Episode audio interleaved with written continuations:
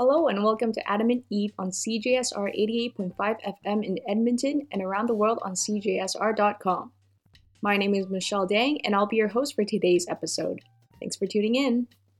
AdamantEve is Edmonton's only feminist news radio show. We are adamant on highlighting, discussing, and engaging with issues that affect women across Edmonton and around the world. In this week's episode, AdamantEve contributors Autumn Morinchuk, Rose Eva Forbes Jenkins, and Wen Chan have a roundtable discussion on cancel culture and accountability. With the prevalence of cancel culture online, they discuss the implications of what canceling can do, not only towards celebrities, but community members as well. They talk about how there is often a lack of accountability in cancel culture, and how shifting towards fostering a culture of accountability and community care can be an integral part towards building more generative relationships and communities. Let's take a listen. My name is Rose Eva Forbes Jenkins. I use she, her pronouns. I've been a producer here at AdamantEve since 2013. Um, yeah, I'm really excited to talk about accountability and cancel culture today because I think that is something that's come up a lot. We've had lots of really interesting discussions about it, so I'm excited to talk about it more and kind of how that works on like the bigger level as well as like our personal level as well. I'm Autumn Morinchuk. I use she, her pronouns, and I've been a contributor on Adam and Eve since the beginning of this year. And I'm also really excited to talk about kind of cancel culture and accountability. I think that cancel culture is a word that's kind of being thrown around a lot recently in in the media and stuff and i think it's going to be really cool to kind of talk about what it means to different groups of people, what it means to us, and kind of have the conversation about the purpose of cancel culture and who's it benefiting. Hi, my name is Wen Chan. I use she, her, or they, them pronouns. I am really excited to talk about accountability. I recently um, attended a webinar with Mia Mingus on transformative justice, and I see a lot of kind of oppositions and connections and ways we can do this better with supporting people to be accountable. I feel like there's a big surgence of talking about accountability without actually exploring intentional and meaningful ways about what that actually looks like in our own communities, interpersonally, and even more of a problem organizationally and with people with a lot of power first off, when I didn't know you attended the Mia Mingus um, webinar, that's super rad. So I'm really curious to know um, what kind of your takeaways were from that event. It was so awesome. I've, I've had some experience doing restorative justice work with youth before, and I've always felt like it was doing something, but it wasn't doing enough. So, yeah, I found Mia Mingus a while ago, and she does awesome work around disability justice and transformative justice. And one thing I really took away was just a few language pieces of how holding someone accountable versus supporting someone to be accountable. I think that's something that like was like a light bulb in my head because no one wants to be held responsible and like we talked a lot about community accountability and what that looks like both individually and collectively in like a preventive way and in a political transformative way. That's really rad. I've never heard about um, supporting someone being accountable but yeah when you said it i was like that's a really uh, nice distinction because yeah like holding someone accountable it's like yeah they're like in the wrong where supporting someone is like oh we're supporting you through this like yeah like there's needs that the person who did the harm has to have in order to make things better while also um, centering the person who was harmed. I think like we often give up on a lot of people who harm, but we have to not give up on each other. Awesome. So I just wanted to talk more about the term cancel culture. And I think there's a lot of different variations of what this can mean. One thing that's been a lot of a huge topic of conversation, unfortunately, is everybody's least favorite by now fantasy author, uh, or she should be your least favorite. So, uh, J.K. Rowling unfortunately, has decided to use her powers for the forces of evil. And one of these things that she's done is published in Harper's Magazine on July 7th, 2020, a letter on justice and open debate. Uh, I say this in quotation marks. It was signed by a lot of big authors Margaret Atwood, uh, Malcolm Gladwell, Noam Chomsky. So, this group of people have signed this letter where they kind of talk about how essentially cancel culture has gone too far. So I'm quoting the letter here The free exchange of information and ideas, the lifeblood of a liberal society, is becoming more constricted. While we have come to expect this on the radical right, censoriousness is also spreading more widely in our culture. An intolerance of opposing views, a vogue for public shaming and ostracism, and the tendency to dissolve complex policy issues in a blinding moral certainty. We uphold the values of robust and even caustic counter speech from all quarters. But it is now all too common to hear calls for swift and severe retribution in response to perceived transgressions of speech and thought. More troubling still, institutional leaders, in a spirit of panicked damage control, are delivering hasty and disproportionate punishments instead of considered reforms. So it's kind of that idea of what we're talking about about accountability and uh, justice, but people feeling like that justice isn't being served in the right ways the word censor and the right to free speech really sticks out to me. Saying harmful stuff does not mean that um, you're free from those consequences. Yeah, I totally agree. I think that if you kind of are willing to say the stuff, you also have to be willing to um, hear what other people, you know, are going to say about it or what their thoughts or feelings are. And I think too, cancel culture I kind of think about it as like boycotting somebody or sort of like, you know, deciding that you're not going to uh, maybe buy that person's products or listen to that person's music or, you know, things like that because you disagree with maybe their ideas or their behaviors. And I think for a lot of people, um, they also kind of see cancel culture as a way of publicly shaming somebody who has done something that they uh, believe is is wrong or harmful to others. It's such a reactive and individual centered approach to to addressing harm without actually delving into how this person benefits from oppressive systems. Yeah, and I think it's really important to distinguish like cancel culture from accountability. J.K. Rowling has purposely chosen to take these violent actions against trans people. So when people are trying to hold J.K. Rowling accountable for her actions and saying, what you're doing is not okay and boycotting her kind of on a personal level. And she's taking this as a personal attack when it's actually people standing up for trans folks rights.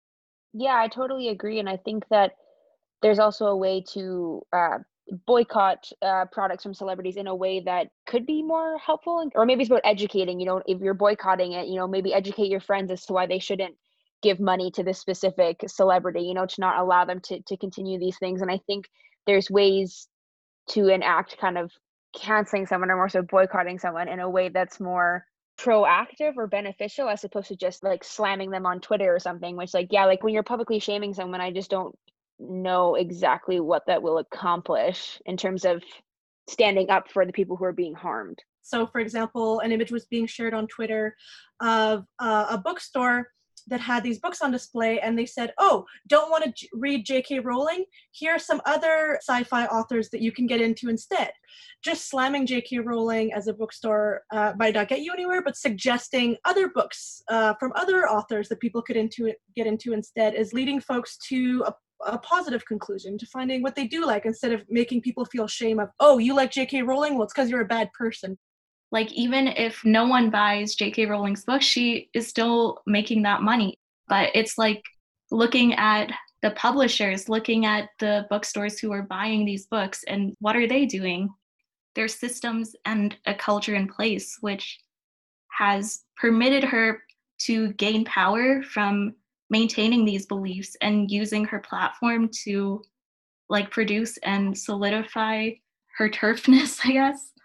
Yeah, uh, means trans exclusionary radical feminist. We do also have to look about the our own history in terms of feminism. Like there was a history of um, anti-transness within feminism. I think it's really important that uh, we acknowledge that history and we think about our own ways to uh, move forward with that. Um, how we were providing support for trans women and what are we doing for them. Yeah, I think it's also important to look at the way that boycotting a celebrity is different than canceling or boycotting someone in your community. When I decide I don't want to listen to Drake anymore because he was found uh, talking to Millie Bobby Brown and she's 17 and he's a lot older and that's really weird uh, I'm not going to buy his music. I'm going to boycott him on a personal level. Well, that's not going to hurt Drake. Drake is going to be fine. However, when we cancel people in our communities, we really have to think about what is that impact going to look like on them. A really interesting example was uh, Gwen Benaway, who's a trans author. So what happened was a group of Indigenous authors uh, wrote a letter. The letter writers being Alicia Elliott, Terese Mailhot, Nazbah Tom, Joshua Whitehead, and Tyler Pennock. So they penned themselves as kind of, you know, we're a collective of people and we want to uh, write this public letter and um, ask questions about Gwen's Indigenous claims because uh, Gwen is currently on these Indigenous scholarships at the universities that she's uh, working at. So this uh, letter starts off with We are Indigenous writers from different communities and intersections of identity who care deeply for our kin, our people, and the artists we create and collaborate with. When someone takes advantage of our generosity and goodwill, it's impossible to ignore. It is especially hurtful when that betrayal is nested within the ignorance of larger society and their institutions. With that in mind, we want to begin by urging non-Indigenous people who may be reading this to be mindful of their ignorance regarding our kinship systems and to therefore be sensitive to the nature of the contents of this letter. We would rather not be having these sorts of conversations in front of you, but it has become clear that we have no choice. What's more, there needs to be an accountability from non-Indigenous people, organizations, and institutions who support Indigenous artists and writers. Literary agents, publishers, literary festivals, bookstores, libraries, and universities and readers need to be mindful as they read this letter that they are often in positions to offer non-Indigenous people platforms to benefit from Indigenous communities in ways they should not. We need you to listen right now while Indigenous people lead these conversations. We also want to urge our Indigenous kin to be wary of the ways that unconscious bias may come to mind and skew the way you react to the contents of this letter. Please try to read with a good mind and really think through whether your immediate reaction is going to laterally harm other community members. Finally, we want to caution anyone who may have connections to anyone mentioned in this letter from jumping to protect the people they care for without first reading and reflecting on the facts presented within this letter. We are well aware of how these types of conversations have been used to harm our people in the past. So we hope everyone who reads this is mindful of how to speak about this issue and how they behave once they have finished reading this letter. Everyone deserves to be treated with dignity and respect, even those who have caused significant harm. We are asking for accountability regarding Gwen Benaway's identity, people, and privilege.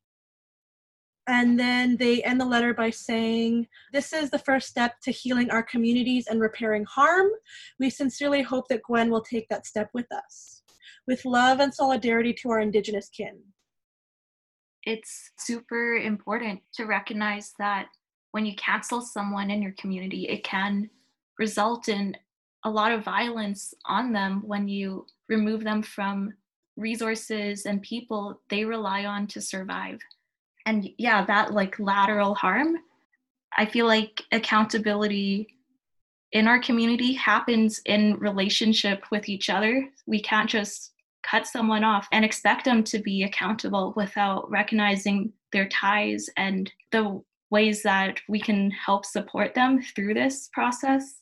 Yeah, I agree. And I think that situation and that letter is a great example of what you were talking about earlier when with like the language around accountability. And I feel like this is about supporting someone to be accountable and it's about supporting that person to also understand kind of how their actions have affected uh, these other individuals in the community and talking about harm and things like that. And I think that it was a really beautiful way to go about it in, in writing this letter. And I feel like it came or it came from a good place. The people writing the letter, it didn't seem like it was supposed to be, you know, an attack or a shaming, which I think can sometimes happen when you kind of cancel someone like we were talking about. I think it seems to come from a place of wanting to just support an individual to to be accountable, which I think is really important. I think unfortunately when we're doing these sort of things online, there's a real danger of it going too far when you do end up shaming someone or canceling someone where people online say things you know that maybe they wouldn't say in real life that can be harmful to that person and even though that person has caused harm i don't believe that they then should become a target for harassment you know or things like that that could be damaging to them. Um you know like this particular person is a trans woman as well. Like trans women are already at risk for violence. And so uh, i would hope that in the situation it's more about supporting that person to be accountable instead of them ending up being more harmed. And I think this uh, the letter does a really good job of looking at these larger systems and how that impacts us on an individual level. The line that really stood out to me a lot is that um, everyone deserves to be treated with dignity and respect, even those who may have caused significant harm. And I think when we um, have cancel culture, if we're just excluding people, well, are we really treating people the way we would want to be treated? If we have caused harm, would we want to be met with understanding and compassion, or would we want to be met with just shame? Mm-hmm. I think that really ties to like community care.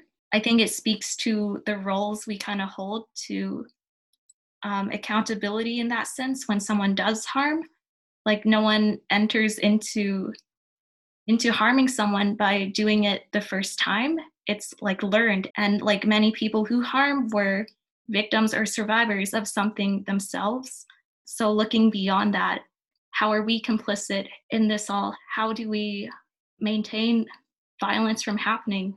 And that looks different for every situation which is yeah it's super exhausting work what you just said when about it being exhausting i think that's why a lot of the times you know cancel culture is easier. It's easier to just say oh you did this bad thing i'm going to write you off. Um, but what's a lot harder is to really like meet that person with compassion and care. I think also looking at examples of how that work looks like you know i think that really kind of ties back to a lot of conversations that were happening over the summer about police brutality and you know that are continuing to happen now about you know how do we move away from a justice system of police brutality that is so violent and harmful and move into um, restorative justice and like looking at ways that that's possible? If we really talk about examples of how that can look like and give people scenarios and give um, you know folks a pathway to um, what that can look like i think it's a lot easier for folks to then understand that this is a possibility. Yeah i really agree with that. I think that um, there's lots of examples out there of how where you know there's lots of organizations where they you know that policing looks very different and it's done within the community and it's done with a lot of support. I think there's a lot of ways to go about you know quote unquote policing that don't involve necessarily like the real police being there or you know violence and things like that. And i think it's really important showing examples because i think so many times um, you see those big headlines right of like you know defunding the police or this or that and it seems like very scary at first because we're so conditioned to just like this is the way things are. We don't want them to change. Um, but i think even though making things change is exhaustive work and, and um, building up our communities can be exhaustive work like we all agree it's really important to keep doing it. Mm-hmm. like humanizing all aspects of of what taking accountability would look like. Let's say your brother did something really horrible.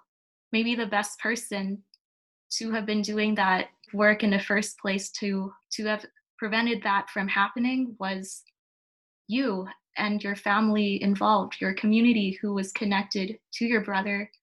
If you know someone who's caused harm and you know them the best, you might be one of the best people to then you know enact that restorative justice because uh, you have that connection with them and i think that like our restorative justice has to come through relationships and connections because uh, if you know someone from the outside comes and tries to hold you accountable but you don't have a relationship with that person that can be really scary and it might not work the best worst if it's someone who you know you're closest and you have that relationship you can really have those deep conversations on why what you're doing is wrong and have that learning take place I think sometimes taking accountability can be scary. And I think it's really easy um, for lots of people, just as humans, to kind of put our guard up if we feel like we're being kind of attacked or we feel like we're being told what we did was wrong. I don't think that's ever a good feeling.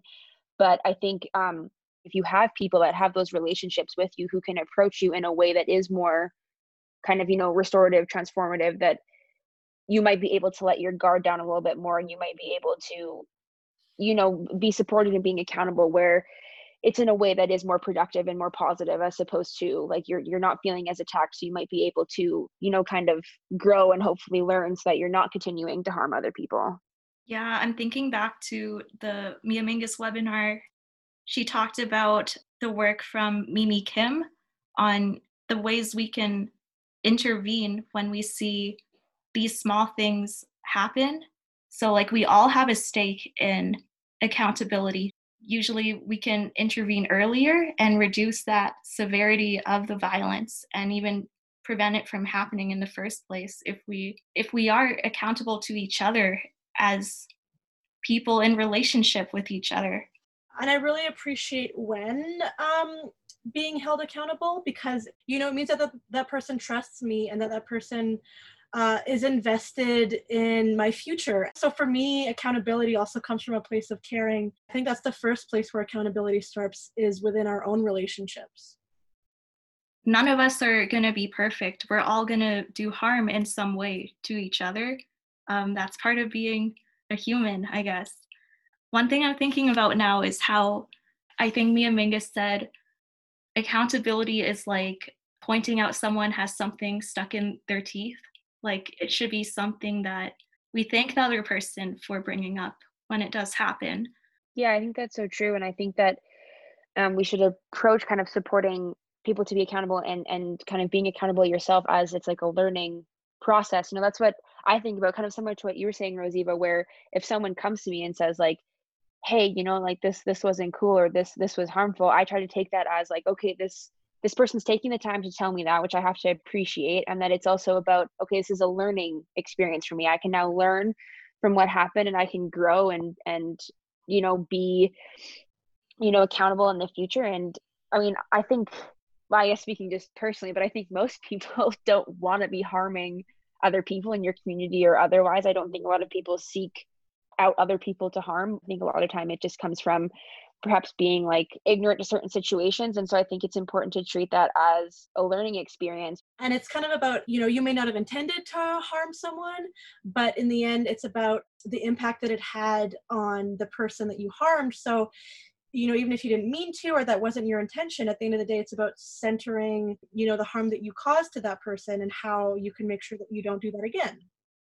Yeah and i think that really comes down to um if someone comes to you and says like like you know what you said or what you did was hurtful it's important just to accept that and be like whoa my bad instead of or i think a lot of times you have people turn around and go no like you know like that's not what i meant. So it's like kind of your own fault if you were hurt by what i said or what i did. So i think it's important to also realize that you just have to be open and accepting of that person's experience because it's not like you can't really you know judge for that person whether or not they should have been hurt. And i think it's important to be able to like feel safe to have those conversations so that you know everyone is feeling the best that they can in the community. Yeah and i think that safety piece is also important because like there's some people that i'm not going to feel safe to do that to so like you know if a random dude is gonna yell at me from a car i'm not gonna be like hey sir uh you should stop so we can have a conversation about accountability because i would like accountable for your actions like no. If it's not a safe environment to do so like don't put yourself in harm's way. And I think that speaks to community care. Like even if someone cat calls you, for me, I'm I feel too too scared to like confront that person. But there's people in the car that could pick that out and intervene and have that conversation with that person. So again, it's about like how we can as a community step up and and recognize first of all like what that harm is and like put a stop to it when you see it or at least bring up those concerns the people closest to us those are the ones that we have those ties with and i think it's an obligation and a responsibility for each of us to um, look at the ways we feel safe in stepping up.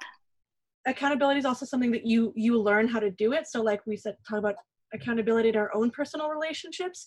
And then once we have more practice or once we're more used to it we can then you know hold our systems and uh, institutions accountable. Yeah it's like meeting the immediate needs that are there that we can respond to while not like undermining those long-term goals of um, systemic change within government within organizations our healthcare our school systems everything that impacts systemic violence from happening. It's like not a checkbox that we just one day become accountable in every single way. It's like a continual practice of learning from our mistakes and also of things that do work. I'm thinking like about how none of us at least the people i know are really taught on how to talk in vulnerable ways and not be defensive in a lot of cases like the ways we have a culture based on like perfectionism and doing everything right all the time makes it really hard for people to engage in these conversations um, and take responsibility for the harm that they do. What you said is so true when we're, I mean, being vulnerable and admitting to a mistake is definitely really scary. And I think that comes from, you know, wanting to be perfect all the time. And we do live in that kind of society. I, I think about just speaking from the experience of a student, I have strived so hard to be perfect in every single, you know, kind of aspect of my life it can be really difficult if someone tells you like oh no you made a mistake there i think that it's really important to be able to be vulnerable and be able to listen and learn from that and i think it's definitely difficult because we want to be as generative as we're talking about we could have a different authors to read instead. Uh, so for example um, an indigenous trans writer that is currently living in vancouver is jaye simpson and their book is called it was never going to be okay. Definitely check that out. Yeah, for me, I just um, listened to Dean Spade's uh, Trans Politics in a Neoliberal Landscape, his lecture on that. Um, it's available on Vimeo, and I think it's also a book. Um, that was really great in contextualizing a lot of things impacting trans people. There's a movie on Netflix documentary that's called Disclosure Trans Lives on Screen um, that's really interesting that talks about um, talks with many different trans actors and people in Hollywood just about Hollywood's depiction of transgendered people kind of throughout the years and how that has impacted the trans community and it's uh, really interesting and I recommend that if you have Netflix you give it a watch. You're listening to AdamantEve on CJSR 88.5 FM. I'm your host, Michelle Dang. You just heard a conversation between Autumn Morinchuk, Rose Eva Forbes Jenkins, and Wen Shan on cancel culture and accountability. We know that words have power, and J.K. Rowling's harmful statements contribute to the rising transphobia in societies, and particularly in the UK. For example, just last year, it was reported that transphobic hate crimes increased by 81% in the UK. For more information, we recommend following some amazing trans activists in the UK on social media, such as Munroe Bergdorf and Travis Alabanza. We also recommend that you read the full collective call to Gwen Benaway, which you can find by Googling Gwen Benaway letter. That brings us to the end of this week's episode of AdamantEve. We produced this week's show in Edmonton, Alberta, Canada, on Treaty 6 territory. Thank you very much to all the AdamantEve contributors involved in the making of this episode. AdamantEve is a spoken word project of CJSR 88.5 FM in Edmonton, Alberta and our journalism is funded by you, the listeners. You can contact us on our Facebook at AdamantEve or email us at aeve.cjsr at gmail.com if you want to send us any feedback or get involved in radio production. We're always happy to have more feminist hands on deck. Thank you very much for tuning in. I've been your host, Michelle Day. Have an adamant evening.